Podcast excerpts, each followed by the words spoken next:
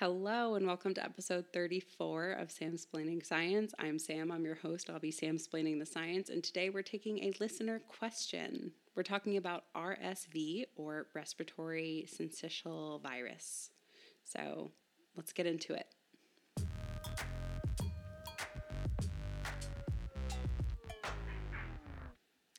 Hey everyone, how are ya? I hope you're doing well. I'm doing well. Thank you for asking. Um, as I mentioned, this week's episode, we're going to talk about RSV or respiratory syncytial virus. The title for this episode was actually really difficult for me to come up with. And it's only three letters, but I was, I don't know, usually I try to make the titles like fun or like punny or, you know, and I, I just couldn't come up with anything for this. The, the creative juices were not flowing today. So we get three letters. And actually, I had to, I postponed recording because I was like, I'll think about it. I'll, I'll give myself some time to really think of a creative, t- nothing. I've got nothing. RSV is what it is, and I'm sorry. But hopefully, the educational content of the episode will make up for the non creative uh, title. Maybe it won't. That's I was going to say that's not resp- my responsibility. It kind of is. But anyway, okay. Um, I want to thank my cousin, cousin in law, cousin Annie, for submitting this question. Um, she messaged me on Instagram and asked about respiratory viruses that affect children, young children. And um, one of the most common, at least from what I've seen across my research, was RSV and I didn't know that much about RSV. So this was definitely uh, a learning experience for me, and uh, I'm excited to share it with you all today. Um, but if you have a request for a topic that you want to hear about on a future episode, or if you have any questions that you want Sam explained to you, you can always hit my line. You can DM me on Instagram and Twitter and TikTok. Um, you can also submit questions anonymously or not anonymously through my website. Um, it's samsplainingscience.com slash ask. So if you want to submit a question there or a suggestion for a future episode, that would be greatly appreciated. All right, without further ado, we'll get into the questions for today's episode. There's just two. The first one is What is RSV? And specifically talking about RSV infections and how they're sort of described, characterized. And then the second question is Is there a vaccine for RSV? Um, and we'll actually get into recent developments in uh, vaccines for respiratory syncytial virus or RSV. So, for the first question, what is RSV? As I mentioned multiple times, uh, RSV stands for respiratory syncytial virus. Um, it's a common virus that typically, like among healthy people and adults, cause common cold like symptoms. Um, so, symptoms usually start to show four to six days after getting infected. And they're typically like your usual cold symptoms, like a runny nose or sneezing, coughing, uh, decrease in appetite, fever, did I say fever already? Um, yeah, so more like typical common cold type symptoms that typically don't get too severe. Um, in babies or infants, as I sort of alluded to in the introduction, um, sometimes RSV is a little more severe in, in babies and infants, um, and the symptoms can be a little different too for um, for babies. So, like more irritability, um, decreased activity, and difficulty breathing can also be seen when a baby has RSV. The treatment for RSV um, is pretty mild because typically the cases are pretty mild. Most of the RSV cases that happen are in like, you know, adults who just have the sniffles, right? And it passes within a week or two on its own. Um, but you can also take like Tylenol or fever reducers um, and pain relief to uh, treat some of the symptoms that might come with an RSV infection. um, and also drink lots of fluids to prevent dehydration. Serious infections um, can happen with RSV, but usually these happen um, in higher risk populations. And the serious infections that happen with RSV typically accompany, um, or like the conditions that accompany a severe RSV infection are bronchiolitis, which is an inflammation of the bronchioles or the airways in the lungs, um, and then also pneumonia, which is an infection in the lungs. Um, and for children under one, the most common cause of bronchiolitis and pneumonia is RSV. Um, so, in other words, when there's a child under one who has pneumonia, more often than not, it's because they're infected with RSV. Um, but that is to keep in mind that these complications are pretty rare. Um, but in like older adults, like elderly adults, and then infants under six months, um, there is a higher risk of hospitalization that might happen um, particularly if the patient has difficulty breathing.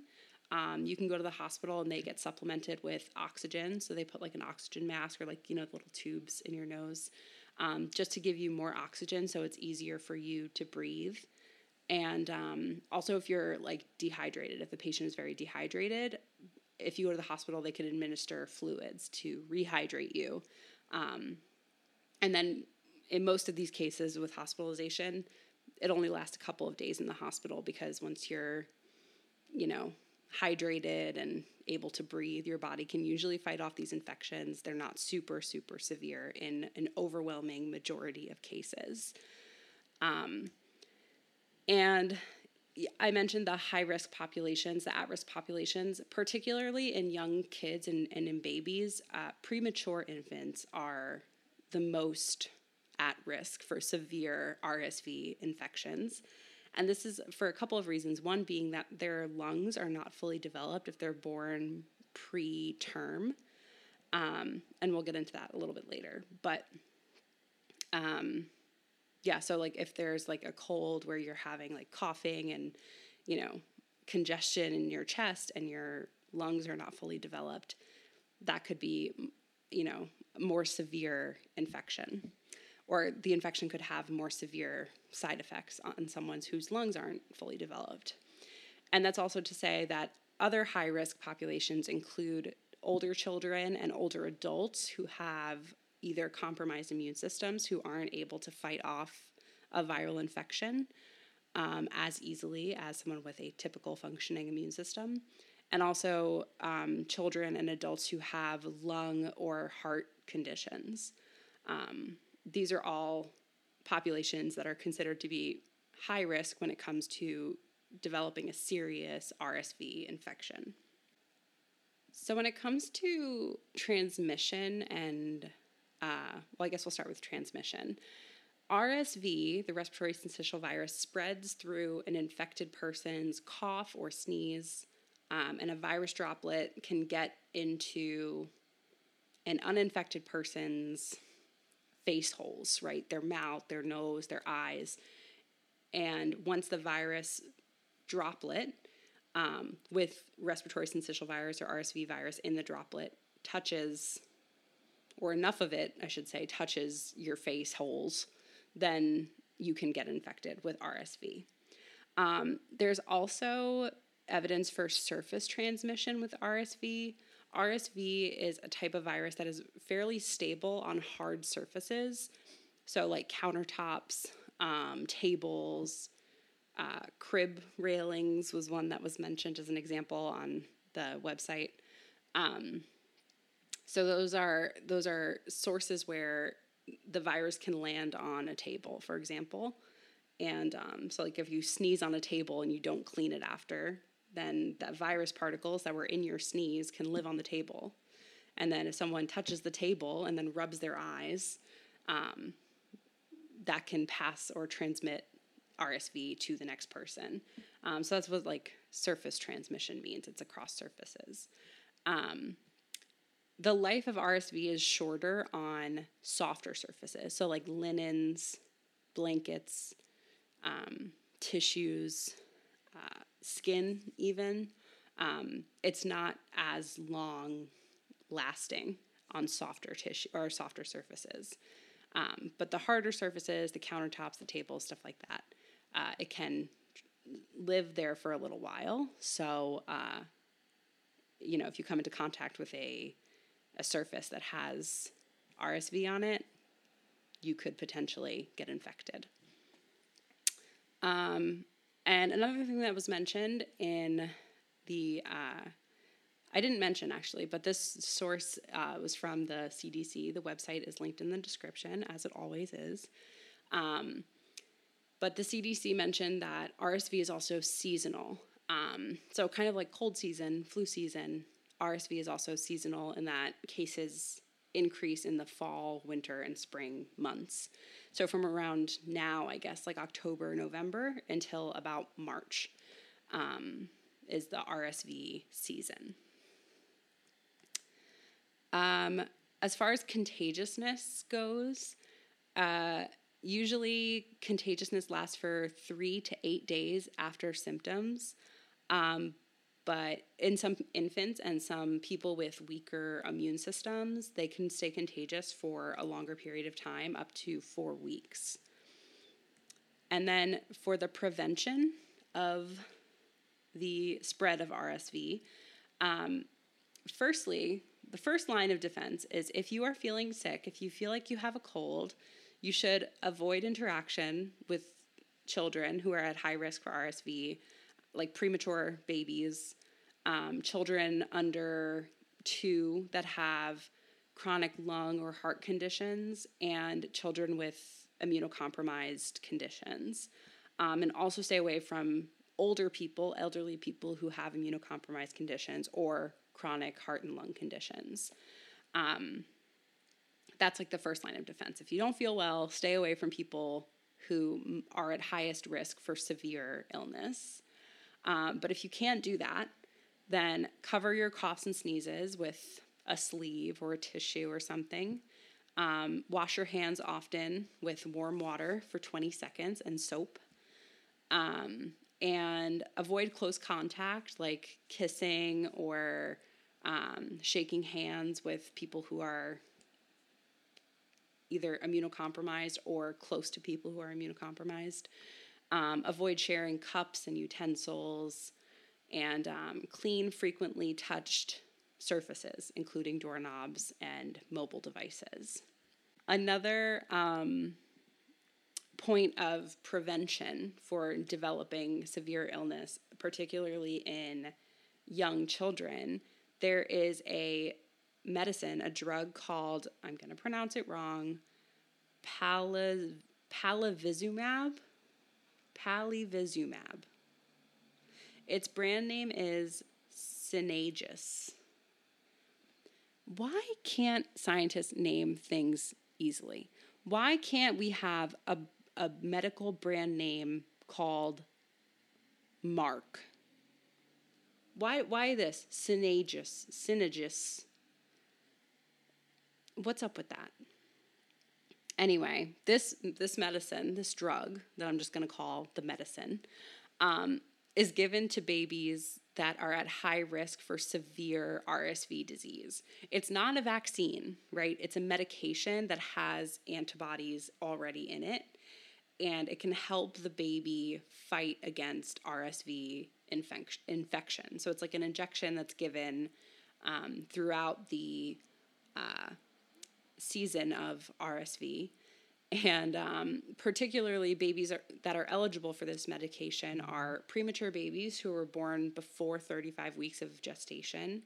And th- those premature babies are under six months of age at the beginning of the rsv season. Um, and then also eligible for this medication are babies with heart and lung issues. Uh, those are the two groups. The premature babies and the babies with heart and lung issues are the two groups that are at the highest risk for hospitalization and additional complications with RSV. So they prioritize this treatment for those babies. Um, if a baby is like otherwise chilling, if it was like it, how disrespectful if it, if the baby was born like at term and doesn't have um, chronic conditions, um, the likelihood of developing like a very severe RSV infection is very low. Um, and that likelihood, that risk, decreases substantially as the baby gets older. Um, so it, the the real focus is like the newborns that uh, you know haven't really quite made it on their own yet as far as immune health and uh, heart and lung health. Um, okay. So that is my little spiel on transmission, contagiousness, prevention. Um, hopefully now we have kind of a good idea of what RSV is and like what the RSV infection looks like and how we can treat it and prevent it.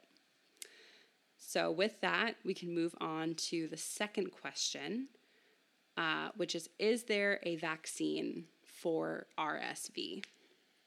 So, this is actually a very timely question um, because last week, just last week, on October 20th to be exact, the CDC had a meeting for the ACIP, or the Advisory Committee on Immunization Practices. And one of the topics that was discussed at this meeting um, was interim data analysis for RSV vaccine trials. So these trials are ongoing, um, but the pharmaceutical companies who are running these trials, they're analyzing the data as they're collecting it, and they present their findings, their interim findings, to the ACIP, to the committee, to show how the trial is progressing. Um, so the slides and the data that I'm going to talk about for the next for this question are freely open to the public on the CDC website. That's linked in the description of the episode below. So if you want to, you can even like follow along on the slide deck because um, I'm going to be showing some of the like tables and like the figures that were presented during the ACIP meeting, and um, it's fully available for everybody. Like any any average Sam can check it out. Um, I'm not an immunology person. I maybe should say that first. Actually, yeah, let me say this disclaimer.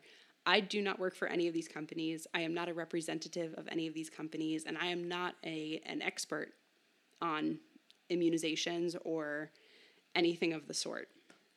Um, I'm just someone who knew where to find the ACIP meeting notes and and looked at them and to be fair, I do have, I'm a scientist, so I, I have some familiarity with the idea of science, um, just not this, and not, I'm, I'm not associated with any of the companies or anything like that. Um, yeah, but everything that I'm showing you today is freely available. You can check it out. And, um, okay, disclaimer over. Now, let's get into uh, the two vaccines that I'm going to talk about today. So there's two RSV vaccines that were discussed at this meeting in particular. Um, one that is being tested for pediatric administration, so like for babies, and then one that's being tested for older adults. So, as we discussed in the previous section, remember that little babies and old people are the populations that are, that are at the highest risk for severe complications from RSV. So these are the populations that they're testing their vaccines for. Okay, so let's start with the babies, the infants. Um, the presentation on the infant vaccine was given by representatives from AstraZeneca and Sanofi, Sanofi, um, which are pharmaceutical companies. They're working together on developing this vaccine, this RSV vaccine for infants. The name of the vaccine is called Nirsevimab. Nirsevimab. we're going to call it Mark for short. No, I'm just kidding. Um, Nirsevimab. Um, and uh, yeah, so the representatives from these companies presented clinical trial data on the Nirsevimab study. Uh, the title of their talk was Nirsevimab for the Prevention of RSV in All Infants.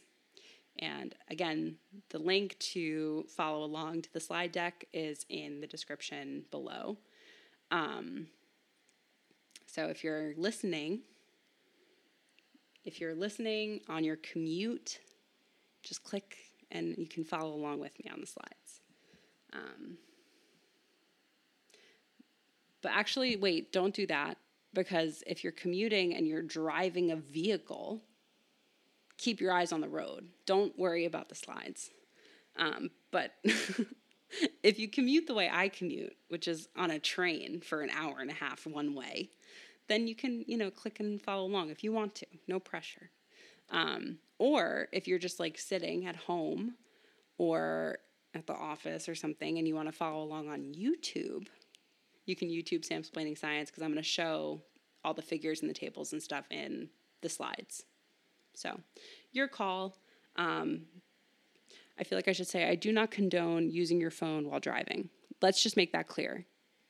I, I, I misspoke before. I didn't mean it like that. Okay, now that we've cleared that up.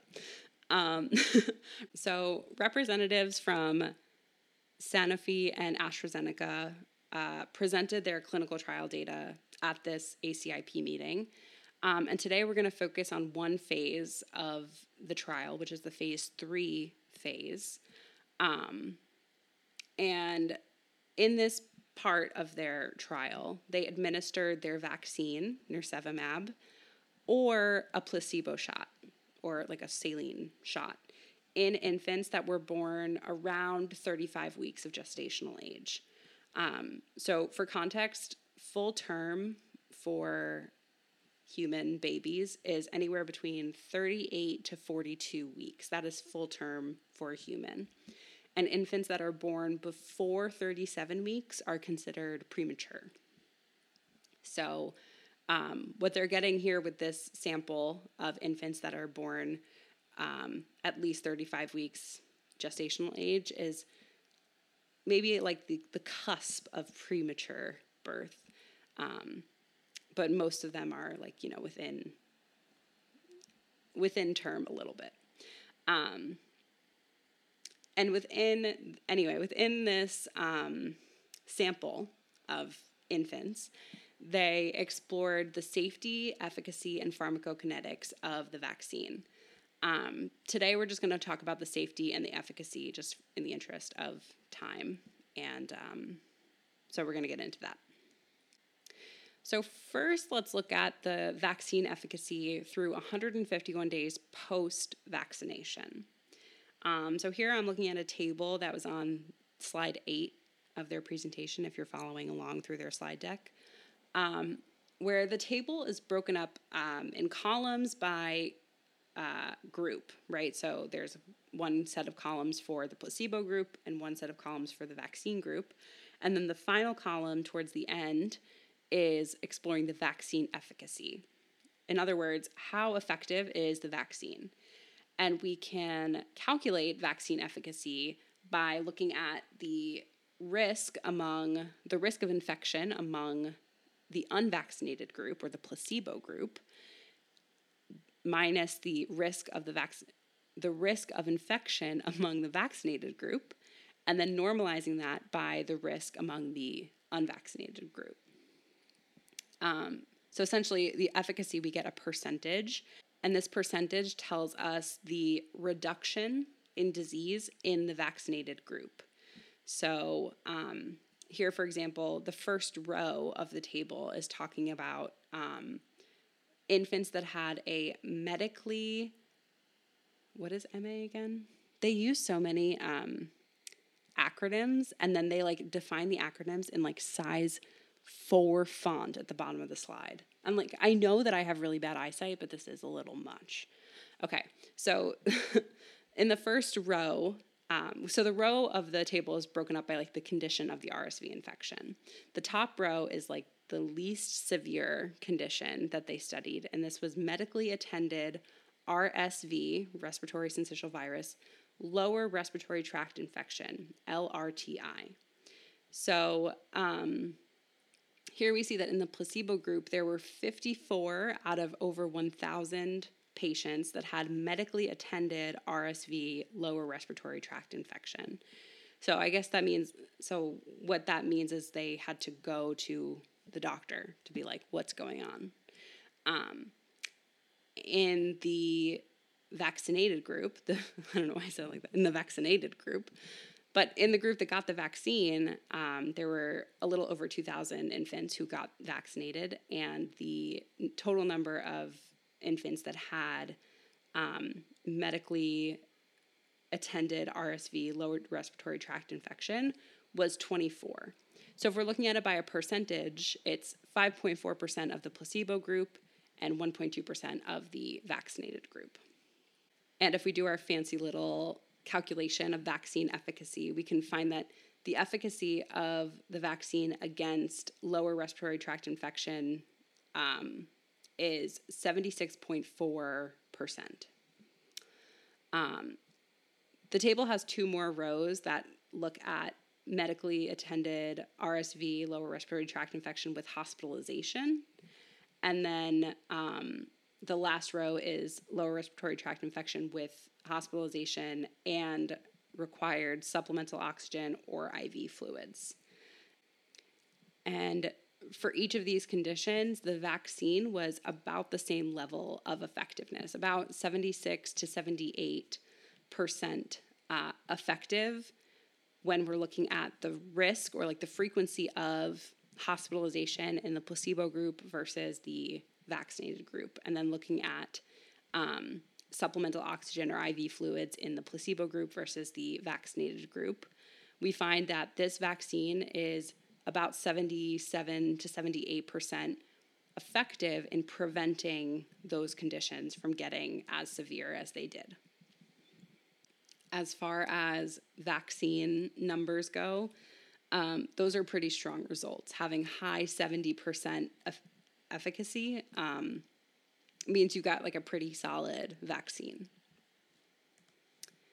So, in addition to looking at the effectiveness of the vaccine, they also looked at reactogenicity, which is, in other words, how is the baby reacting to the uh, to the shot, to the vaccine. Um, and here they report that there were no serious allergic reactions from the vaccine. There were no serious adverse events or deaths that were associated with the vaccine. Um, there was an uncommon frequency of rash within 14 days post um, injection or post administration. Um, there's also an uncommon frequency of injection site reaction, so that's like pain, swelling, um, and then also an uncommon frequency of pyrexia or uh, fever if you're a normal person. You could just say fever. Um, that was uncommon. And what they mean by uncommon is that the frequency was more than one in a thousand, but less than one in a hundred. Yeah. So I guess it's between 0.1 and 1% of uh, participants had pyrexia or fever. Um, yeah. So that's some of the reactogenicity data that they shared. The study also showed that um, they looked at a subset of participants for longer than the initial uh, RSV season that the baby was alive for. So they basically like vaccinated the baby or gave a saline shot to the baby and then followed it over um, the season of the RSV season and checked to see if it, again, it so mean if if the baby um, had uh, an infection or not. But they also kept in touch after the following year and the following RSV season. So now they have data for not just the first RSV season, but the second RSV season. And they found that um, after the additional year of the vaccine, they found no hospitalizations due to RSV in either the placebo or the vaccine groups. And to me, I actually kind of wish that I watched the ACIP panel um, because I would be curious to hear their discussion on this. But from my new and limited understanding of RSV, is that as babies get older, as long as there aren't any like prolonged lung or heart issues, RSV is like harmless to like six month olds and like one year olds. It's just a cold. Like it's very, very rare that a, a one year old would be hospitalized with RSV. Um, so this data doesn't really surprise me that much, I guess. Um, but I'd be curious to hear how they explained it and how they they talked about it because to me it's just kind of like duh. Like I don't think this has anything to do with the vaccine, right? Doesn't it have a lot to do with just like they're getting older and their immune systems are getting better? I don't know. That was just what I was thinking about. Um, but they do also mention that both for 0.4% of the placebo group and 0.7% of the vaccine group um, had medically attended RSV, lower respiratory tract infection. Um, so it looks like after a year, there's not a big difference in efficacy of the vaccine um, because if you're looking at it percentage wise, technically the vaccine group has a little bit of a higher rate of RSV infection. Um, but at that point, I think the main point that they're trying to make is that at that point, regardless of placebo or vaccine, no child one to one and a half year old child is going to the hospital or is getting IV fluids or supplemental oxygen, um, which is ideal, right? We don't want any kids going to the hospital. So this is good news. Um, but yeah, I just thought that was interesting that they, they put that in there. Um, and then towards the end of the presentation, the researchers talked about the implementation of this vaccine for infants. So they say that, like, for babies who were born before the RSV season picks up, um, so like between April and October, they suggest the babies get this vaccine during a regular doctor's visit. Um, I guess, like, the first, you know, year of life. I, have never had a kid, but I've been one. Um, no, but I think like, you know, the first year of life, there's a ton of just like doctor's appointments and, you know, making sure that everything is good and, and functioning well. Um, so during one of those like well regular visits, um, a baby can get an RSV vaccine potentially before the start of the RSV season. And then for babies who are born during the RSV season, um, they suggest or propose, I guess, vaccine administration before hospital discharge. So while while the baby's still in the hospital, you know, once it's born and crying and pooping, then they'll they'll give it the vaccine before it leaves. So it has some, um, it can build up some immunity uh, against RSV. So in all, this data for the nirsevimab vaccine suggests that this vaccine is a safe and effective way to keep higher risk preterm babies and newborns from getting severe RSV infections. Um, although this is an interim analysis, so I should not say that it, with like certainty, the trial is still ongoing. Um, and you know, they mentioned a couple of like primary and like secondary clinical endpoints um, that they have to reach before you know the, the trial is over. But from the data that they showed here, it looks like an effective vaccine and it looks safe um, and well tolerated, which is really all that we can ask for with the vaccine.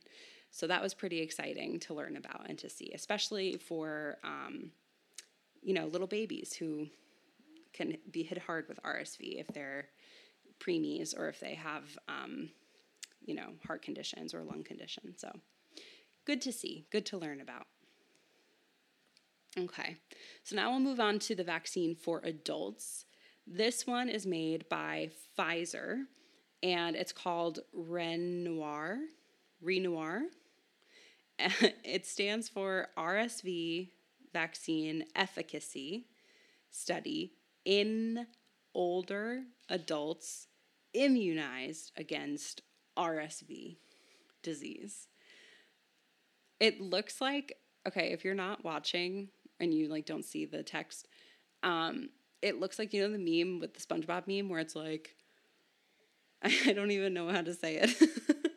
where it like alternates between caps and lowercase and it's like it makes you sound stupid and it's like the SpongeBob. I don't know. Is this the second episode in a row where I talk about SpongeBob? I think it is. And it should surprise nobody. anyway, when I first saw that, it reminded me of the SpongeBob meme where you're like writing in capital and lowercase letters. Anyway. Sometimes I think like I can't be a scientist. Like my mind is a 14-year-old child. Like I make jokes that like 14-year-old me would find funny. I haven't matured. I haven't developed. How can I be a scientist? But yet here I am, this anomaly. I'm still here, still kicking. Um, anyway, uh, Renoir by Pfizer is the adult RSV vaccine. And um, the slides and the results that are referred to in this section, of course, are linked in the description if you'd like to follow along. Um, and I just want to re disclaim I do not work for Sanofi and AstraZeneca. I do not work for Pfizer. I'm just accessing data that they put on the ACIP meeting website, which is linked below for your reference. Okay, so getting into this vaccine, the target audience for this vaccine is adults. And we know that in our with RSV, older adults, particularly like elderly people, are at a higher risk for more severe illness. Um, so the participants to this study were mostly over 60 years old. Um, the mean age group um, for the vaccine group and the placebo group both were about 68 years old. Um, and so, anyway, they recruited participants who were over 60 and then divided that in half and again randomized whether the participant would get a vaccine or get a placebo. All participants completed uh, weekly surveillance after getting their injection, whether it be a vaccine or a placebo. Um, they completed weekly surveillance for acute respiratory illness symptoms and adverse events. Reactogenicity was studied for seven days post vaccination in some of the participants, and immunogenicity is being studied over time in another subset, subset of participants. So, thinking about the reactogenicity and how the vaccine or the placebo was tolerated in the participants, um, we can think about these as local reactions and systemic reactions. So, the local reactions are things that happen by the injection site. Systemic are kind of all over your body and not localized to the injection site. So, we'll start with the local reactions. Um, the vaccine group, of the vaccine group, 12.1% had some form of local reaction, had any local reaction. And of that 12%, about 10% of those participants, or 10% of the total participants, uh, had mild reactions, mild uh, local reactions. About 2% had moderate local reactions, and a very small sliver um, had severe reactions. Um, and what they mean by mild, moderate, and severe is mild uh, reaction is it didn't have any interference with their daily life.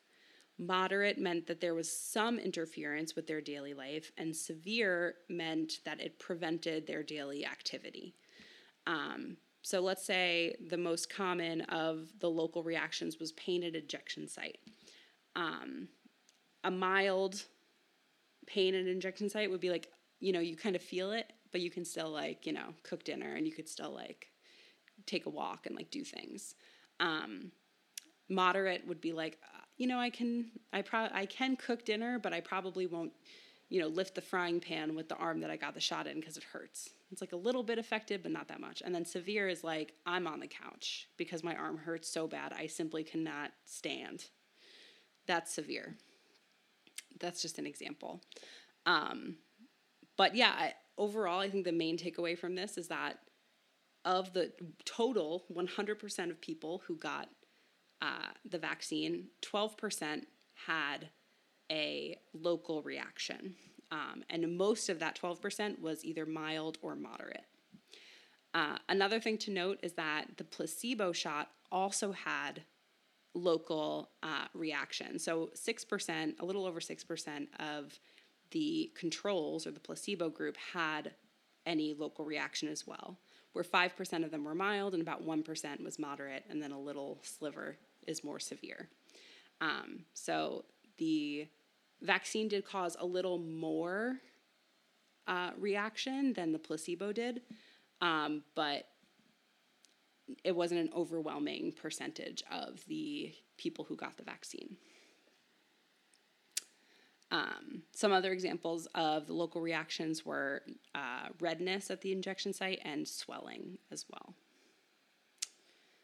All right, so now let's move on to the systemic events. These were a little more common than the local events, actually. Um, so in the vaccine group, 27.4% of people who got the vaccine had any form of systemic event. Um, most of that was mild, about 15% of that was mild. About 10% of people had moderate uh, systemic events, and then about 1% had severe systemic events. And again, severe meaning that it prevents daily activity. So 27.4% of the VAX group had a form of a systemic event, whereas 25.7% of the placebo group had uh, any form of systemic event. So, kind of similar in number, um, and a similar breakdown as well, where most of the placebo group had mild systemic events, um, and then about 10% were um, moderate. Um, the most common systemic events that happened across the groups, placebo and, uh, and vaccine, were fatigue, headache, and muscle and joint pain. And across all of those, again, mostly that they were mild or moderate side effects. Um, okay. The representatives from Pfizer also updated um, about the vaccine efficacy. So, again, the vaccine efficacy is a measure of the proportion of reduction in um, infection or in disease among the vaccinated group or between the vaccinated and the unvaccinated group. So here they classified infection as um, either having two or more symptoms of RSV or having three or more symptoms. And they report data for both.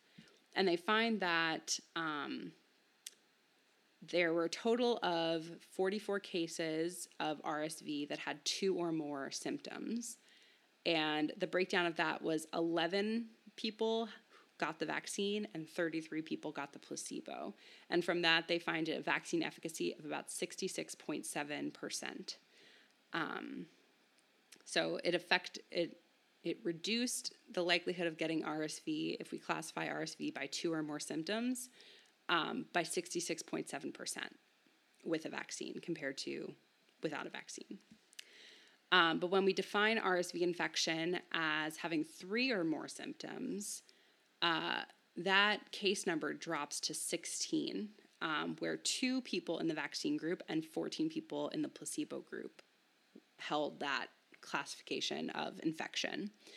And when they use those numbers, the vaccine efficacy is 85.7%, um, which is very effective.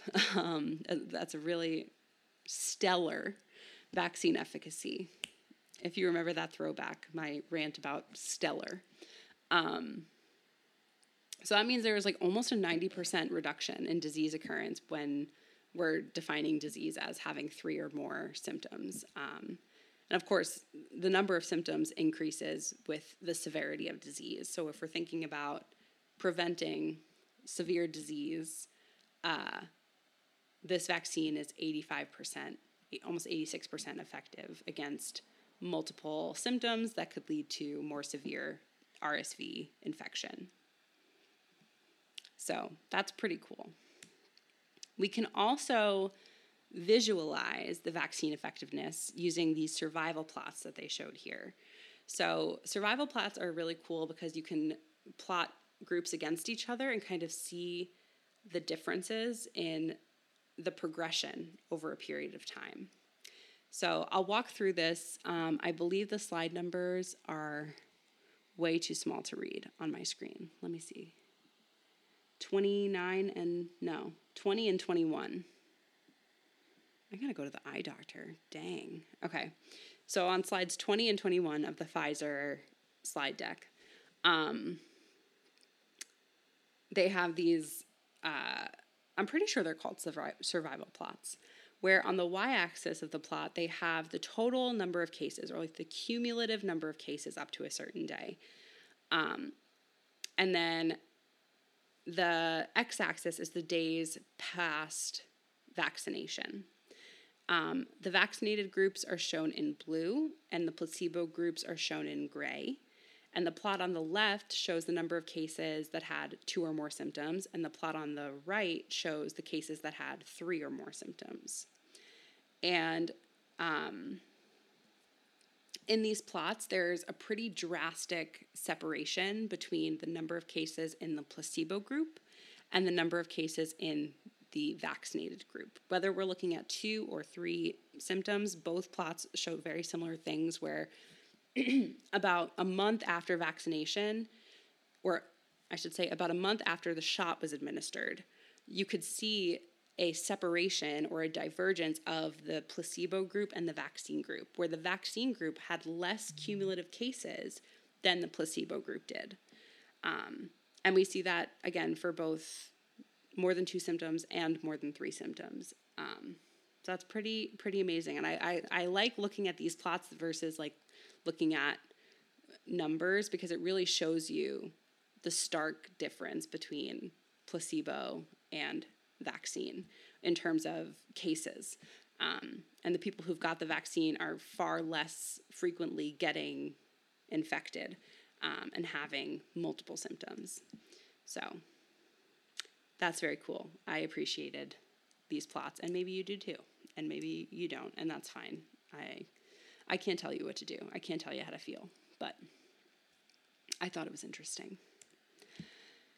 All right, so this was the uh, conclusion conclusion slide that Pfizer uh, had for their for their study.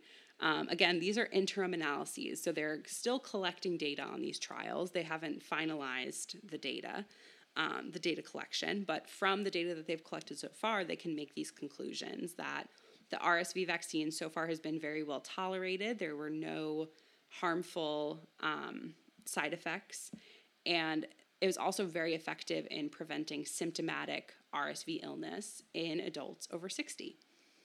So, I don't know, I thought those were pretty interesting. And I, I love that this is like public information. Like, I didn't realize that like clinical trial data is just like there for us to look at if we want to. I don't know, I think that's really cool.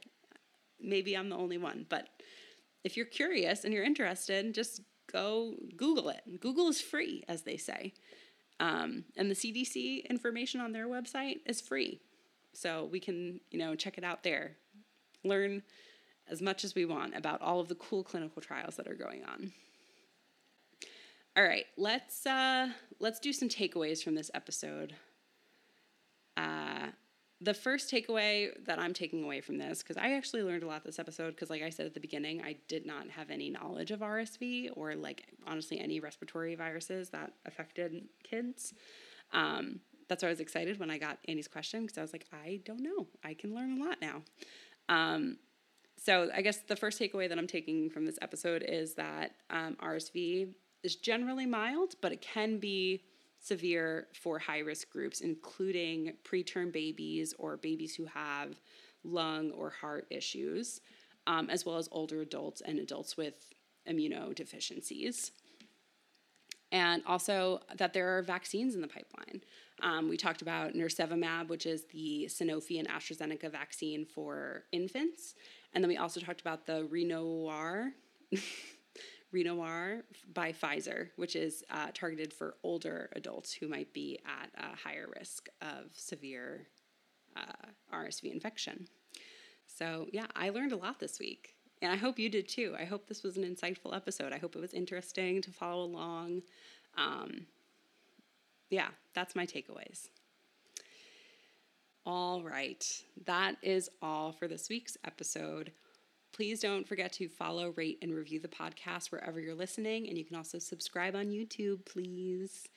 You can follow the show on Twitter, Instagram, and TikTok at SamSplainingSci. So connect with me there and ask questions if you'd like.